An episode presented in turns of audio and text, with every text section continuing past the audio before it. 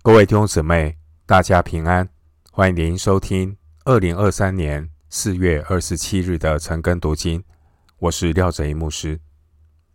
今天经文查考的内容是《撒母耳记下》十一章一到十三节。《撒母耳记下》十一章一到十三节内容是大卫犯奸淫的罪。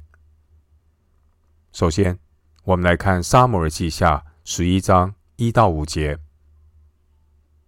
过了一年，到列王出战的时候，大卫又差派约押率领臣仆和以色列众人出战，他们就打败亚扪人，围攻拉巴。大卫仍住在耶路撒冷。一日，太阳平西，大卫从床上起来。在王宫的平顶上游行，看见一个妇人沐浴，容貌甚美。大卫就差人打听那妇人是谁。有人说她是以莲的女儿，赫人乌利亚的妻拔示巴。大卫差人去将妇人接来。那时她的月经才得洁净。她来了。大卫与他同房，他就回家去了。于是他怀了孕，打发人去告诉大卫说：“我怀了孕。”第十一章的经文记载大卫玷污拔示巴的罪。整个事件的记载更凸显圣经都是神所默示的真实。因为神默示圣经的目的，要使人归正学义。透过圣经人物的前车之鉴，警醒我们的心，提醒每一个读圣经的人，要谦卑与神同行，不要自满，要在基督的身体里彼此守望，做耶稣基督的门徒。经文一到五节记载，大卫与乌利亚的妻子拔示巴犯了奸淫罪。经文第一节，大卫差遣约押继续与亚门人征战，亚门人退缩在拉巴他们的大城里。当约押去攻打亚门人，围攻拉巴的时候，大卫却在耶路撒冷犯了。奸淫的罪。那个时候，大卫邻里懈怠，没有留意自己的情欲，结果违反了十诫的第七条诫命。淫乱罪，淫乱罪是审判官必要惩罚的罪孽。约伯记三十一章九到十一节，因为奸淫罪会。破坏人的家庭，夺走人的良知，给人带来极大的羞辱。关于大卫犯罪的背景，经文一到二节记载，当时大卫并没有上前方去为耶和华和敌人征战。大卫当时候人在耶路撒冷。大卫甚至睡觉睡到太阳平西。第二节，由此可知，当时候的大卫，他邻里放松懈怠，这和当年大卫躲避扫罗的时候那一种警醒的态度完全不同。诗篇五十七篇记载，当年大卫面对扫罗追赶的时候，大卫非常的警醒。诗篇五十七篇第八节，大卫说：“我的灵啊，你当醒起；琴瑟啊，你们当醒起。我自己要及早醒起。”然而，我们对照今天的经文第二节，我们看到的是一个睡到太阳平西才从床上起来的大卫。弟兄姐妹。人往往在安逸的生活中邻里懈怠，失去了警醒祷告的心。一方面，这是魔鬼最最乐意看到的情况，就是看到基督徒邻里懈怠、忽略祷告。另一方面，信徒只要不警醒祷告，生活就很容易掉进罪恶试探的网罗中。经文第二节，我们看到大卫，他邻里懈怠的生活，慵懒的在大白天睡懒觉，一直睡到太阳平息，快傍晚的时候才起床。我们对照过去大卫，他每一天早晚都警醒祷祷告的情况，真是今非昔比。大卫他失去警醒的心，邻里懈怠，让自己落入情欲试探的网罗中。所谓止息的水积蓄污垢，懒人的床生出奸淫，这就是饱暖思淫欲的道理。经文第二节，我们看到睡到太阳平西。才起床的大卫，他眼目闲散，在王宫的平顶上游行，看见了一个妇人沐浴，眼目的情欲进入他的心中，就如同起初罪的引诱进入夏娃的眼里一样。弟兄姐妹，属神的儿女。当与自己的眼目立约，离开那些虚浮与罪恶的引诱。大卫，他是如何一步一步的掉入犯罪的网罗？最主要的原因是大卫他邻里懈怠，没有警醒祷告。因此，当大卫在王宫平顶上看见拔示巴，情欲。立刻把大卫抓住了。经文第三节，大卫询问那个妇人是谁。大卫可能心里在想：要是这个妇人没有出嫁的话，那么大卫就可以堂而皇之的把她找来，娶她做妻子。经文第三节，有人说她是已经出嫁的妇人，是。乌利亚的妻子，大卫知道她是有夫之妇，不是应该要踩刹车吗？然而，罪恶的欲望在大卫心里已经挥之不去，而且更是炽热。大卫没有因为这个女人是有夫之妇而放弃，大卫仍然差人去把妇人请来。结果，干柴烈火，一发不可收拾。这位妇人被人接来见大卫。大卫是君王，所以妇人可能因此对大卫没有任何防备的心，却没想到大卫大胆的与他行奸淫的事。弟兄姐妹。罪恶的道路就是这样，如同下山的路，越走越快。当人开始思想罪恶，开始作恶的时候，就如同水泼溅而出，无法挽回。敬畏上帝的智慧人，应当时刻警醒，远离罪恶的火苗。因为星星之火可以燎原，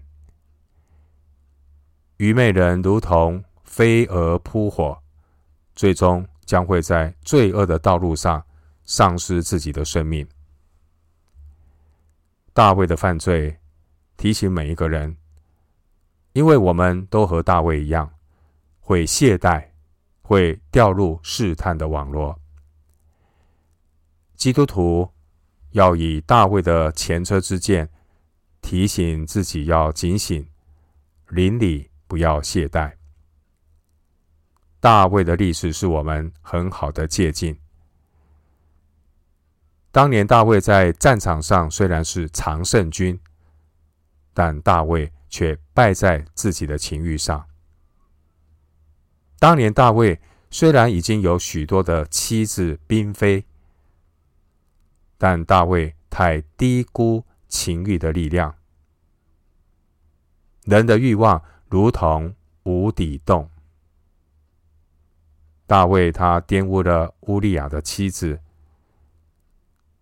当年乌利亚，他为大卫王和以色列国冒着生命的危险在前方征战，而大卫他却是在后方做出玷污人妻的丑事。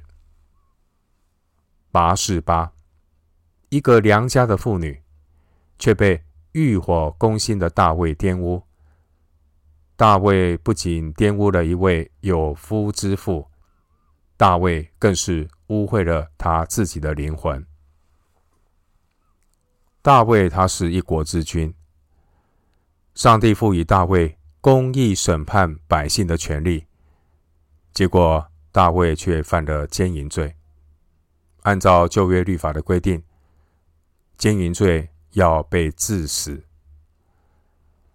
大卫他犯罪之后，他的反应不是认罪。他的反应是去掩饰自己的罪。我们读了大卫的故事，乃是提醒我们，基督徒要学习自我反省。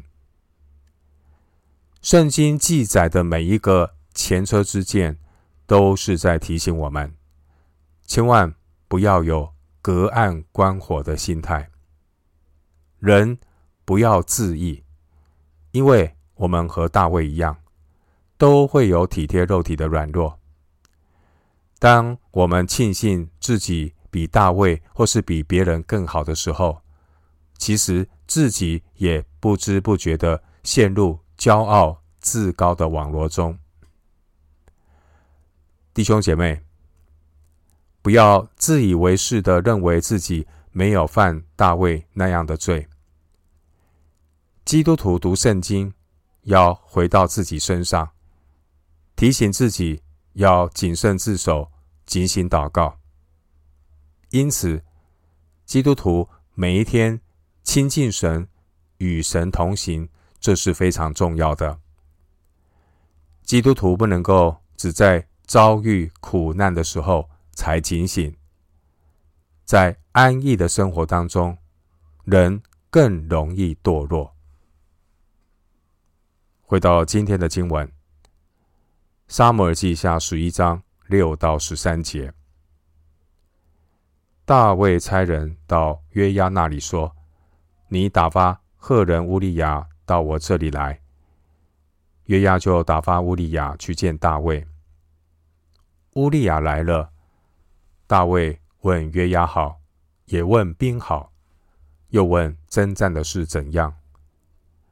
大卫对乌利亚说：“你回家去。”洗洗脚吧。乌利亚出了王宫，随后王送他一份食物。乌利亚却和他主人的仆人一同睡在宫门外，没有回家去。有人告诉大卫说，乌利亚没有回家去。大卫就问乌利亚说：“你从远路上来，为什么不回家去呢？”乌利亚对大卫说：“约柜和以色列与犹大兵都住在棚里，我主约押和我主的仆人都在田野安营，我岂可回家吃喝，与妻子同寝呢？我敢在王面前起誓，我绝不行这事。”大卫吩咐乌利亚说：“你今日仍住在这里。”明日我打发你去。于是乌利亚那日和次日住在耶路撒冷。大卫召了乌利亚来，叫他在自己面前吃喝，使他喝醉。到了晚上，乌利亚出去，与他主的仆人一同住宿，还没有回到家里去。经文六到十三节，大卫想要借用乌利亚回来的时间来掩盖自己所犯的罪。经文第七节记载，大卫与乌利亚的对话。然而，大卫根本不关心乌利亚他说了什么。大卫他只关心怎么样的让乌利亚回家，为的是想要掩盖自己所做的事。第八节，经文第九节说，乌利亚睡在宫门外，睡在宫门外。有可能是睡在王宫入口的护卫房。列王记上十四章二十八节，经文第九节提到他主人的仆人，这是指大卫的护卫们。大卫他处心积虑想要让乌利亚回家，为了是要掩盖大卫他所犯的罪，好将。拔示巴怀孕的事情推给乌利亚。弟兄姐妹，从伊甸园开始，人类始祖犯罪的第一个反应就是掩盖自己，《创世纪》三章七节，而不是认罪悔改。大卫他天然人的罪性和当年的扫罗王没有什么不同。同样都有人类堕落之后的那一种败坏的罪性。人在犯罪之后的第一个反应，往往是遮盖、隐藏，不愿意面对，甚至是闻过是非。当年的扫罗王也是如此。沙漠记上十五章二十到二十一节。大卫他把乌利亚找回来，想要把拔士巴怀孕的事情责任推给他，结果大卫他是罪上加罪，难以自拔。经文十一节，乌利亚对大卫说：“约柜和以色列与犹大兵都住在棚里，我主约押和我主的仆人都在田野安营。”我岂可回家吃喝，与妻子同寝呢？我敢在王面前起誓，我绝不行这事。十一节，我们看到乌利亚是一个尽忠职守的人。生命记二十三章九到十一节有说到，以色列军队在执行任务的时候，必须保持洁净，因此。虽然大卫三次劝乌利亚回家，八节、十二节、十三节，甚至第十三节，大卫他使乌利亚喝醉酒。然而，这位尽忠职守的乌利亚，他仍然坚持没有回家去与妻子同寝。十一节，经文十一节。赫人乌利亚，他提到约柜，神借着这位外邦人的口，以及他对神的敬畏与忠诚，来凸显一个事实。这个事实就是，即便像大卫这样一个人，一旦犯罪不认罪，肯定会一步错，步步错，因为。被罪捆绑的灵魂只会越陷越深。大卫他已经深深的陷在自己的情欲和罪恶捆绑的网罗里。大卫他一心只想着要怎样为自己所犯的罪找台阶下。大卫只想掩饰自己的罪行，结果越陷越深。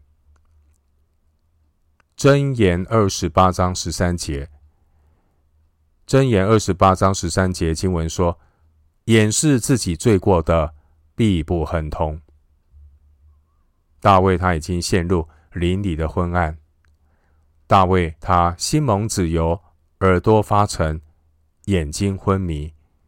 以赛亚书六章十节，大卫他完全活在自己肉体的捆绑里。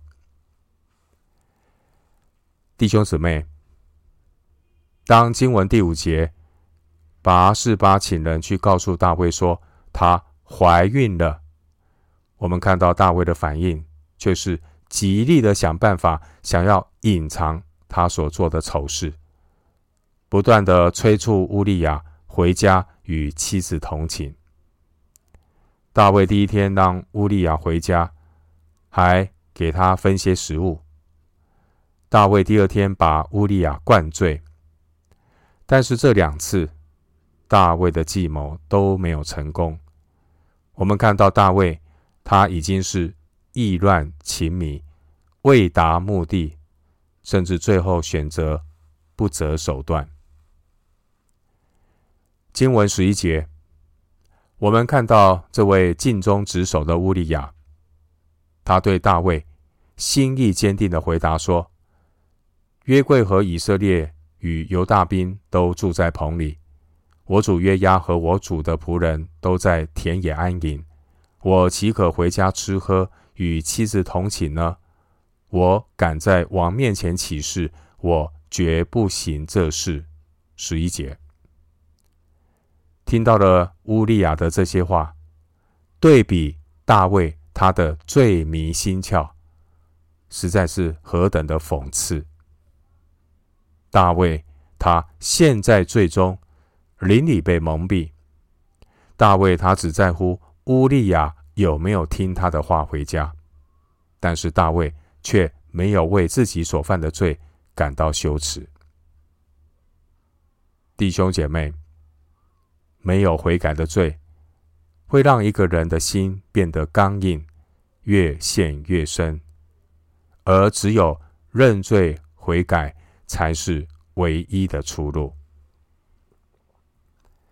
最后，牧师以一段经文作为今天查经的结论：旧约圣经诗篇三十二篇一到十一节。诗篇三十二篇一到十一节，得赦免其过、遮盖其罪的，这人是有福的。凡心里没有诡诈，耶和华不算为有罪的，这人是有福的。我闭口不认罪的时候，因终日哀哼而骨头枯干，黑夜白日，你的手在我身上沉重，我的精意耗尽，如同夏天的干旱。我向你陈明我的罪，不隐瞒我的恶。我说：“我要向耶和华承认我的过犯，你就赦免我的罪恶。”为此，凡虔诚人都当趁你可寻找的时候祷告你。大水泛溢的时候，必不能到他那里。你是我藏身之处，你必保佑我脱离苦难，以得救的乐歌四面环绕我。我要教导你，指示你当行的路。我要定睛在你身上，劝诫你。你不可像那无知的骡马，必用脚环配头勒住它，不然就不能驯服。恶人必多受苦楚，唯独倚靠耶和华的，必有慈爱四面环绕他。你们一人应当靠耶和华欢喜快乐，你们心里正直的人都当欢呼。诗篇三十二篇一到十一节。我们今天经文查考就进行到这里，愿主的恩惠平安与你同在。